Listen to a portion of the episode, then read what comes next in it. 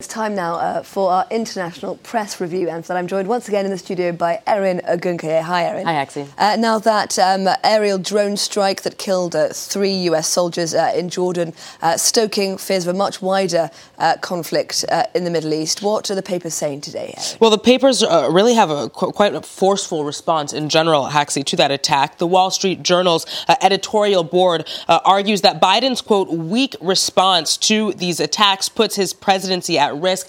The paper even saying that the deaths uh, of those three American soldiers are simply a consequence of his uh, response to 150 recent Iranian proxy attacks on U.S. forces in the Middle East. That response being simply rhetorical displeasure or limited airstrikes. Uh, the irony of that, the piece argues, is that um, th- this more restrained strategy uh, will mean that now he'll have to strike back harder uh, than if he had responded with devastating force uh, the first time. Now, a piece in the Washington Post today argues that though the Biden administration should avoid bombing Iran unless uh, there's further provocation, it does need to do more than it has been, similar to what the Wall Street Journal said. The editorialist saying that Biden should take a page from the Trump administration's book, notably uh, when it used a drone strike to kill Qasem Soleimani. The piece saying that the U.S. should target Quds Force personnel then in Yemen, Iraq, Syria, uh, or Lebanon, and this beginning uh, with Soleimani's successor.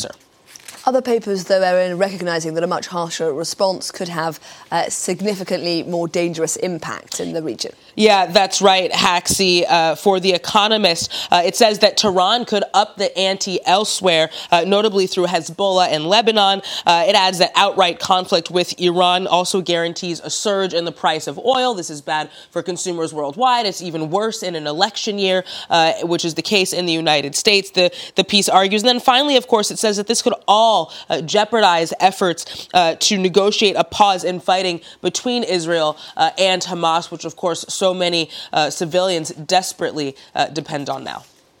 Meanwhile, Erin, if we turn to France, farmers' protests are expected to spread to the French capital this one, uh, sorry, this Monday afternoon.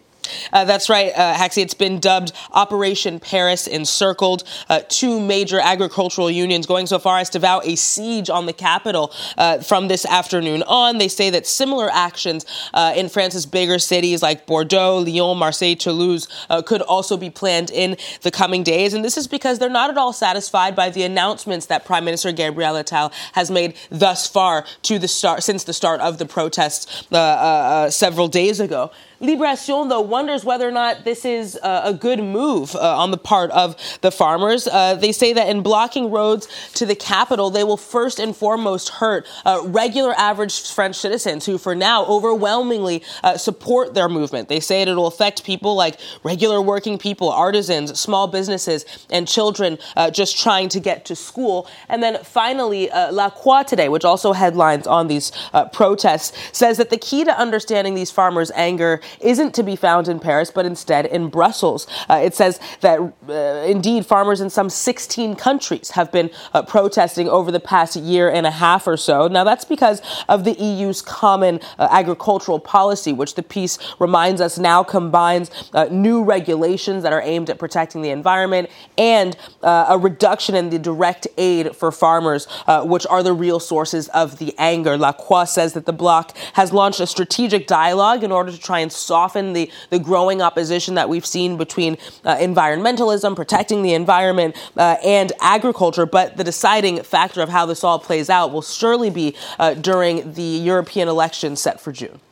Well, hopping next door now to uh, Italy, Prime Minister Giorgia Meloni uh, expected to outline her uh, expectations, her plan uh, for Africa this Monday. Yeah, that's right. She is hosting uh, that international summit on Africa in Rome, which some 25 African leaders uh, will attend. Now, her idea is to invest in things like development, education, infrastructure, and energy in order to, to address factors like unemployment and poverty that are pushing people to leave the African continent. Critics, though, are rather skeptical of her plan for several reasons. One of them being the amount of investment pledged for now isn't particularly significant. Uh, many of the guests in attendance are not exactly continent heavyweights. And of course, perhaps above all, the optics of uh, this type of plan. Meloni will need to avoid appearing predatory or patronizing, uh, which is not easy to do, especially given her government's rhetoric uh, about uh, about migrants thus far. And I'd just like to connect this to a piece, uh, a recent piece in The Economist, uh, interestingly, which takes a look at Meloni's governance in general. The British magazine actually saying that fears about her neo-fascism ended up being overblown. they say that her social policy hasn't changed much, despite her party's harsh rhetoric on things like abortion uh, and gay civil unions. She has not teamed up with other populist leaders uh, in the EU to undermine uh, the bloc's legitimacy. And it adds that fears of xenophobia have proven uh, unfounded, even though there's been a sharp rise in the number of asylum seekers arriving uh, to Italian territory by boat. This piece in the in the uh, in the Economist ultimately arguing that she shows that the so-called far right in Europe, I quote, can turn out in office to behave like run-of-the-mill conservatives. And Erin, um, you're finishing with some revelations about the benefits of music. It's always uh, a good time for a reminder about uh, the importance uh, of music, Haxie. Now, according to a new study uh, by researchers in the UK, simply listening to music doesn't necessarily do much for cognitive health, health which I'll admit I was surprised to read, but playing a musical instrument does, especially later in life. The piano or the keyboard are apparently the most beneficial, with brass and woodwind instruments showing some advantages as well. on top of that, people who read music regularly were shown uh, to have better numerical memory. So this is perhaps actually some encouragement to pick up a new hobby, uh, knowing that it, inc- it could indeed uh, keep, well, it does keep your brain uh, active and thereby certainly helps you to age better. No hope for me, I'm afraid, on that, on that front, um, as I think you know. Um, Erin Ogunkoye with the looks for the day's uh, business, uh, sorry, not business, your press stories uh, in the international press today. Thank you very much. So that's all we have time for right now. Stay tuned, more news coming up in just a few minutes' time.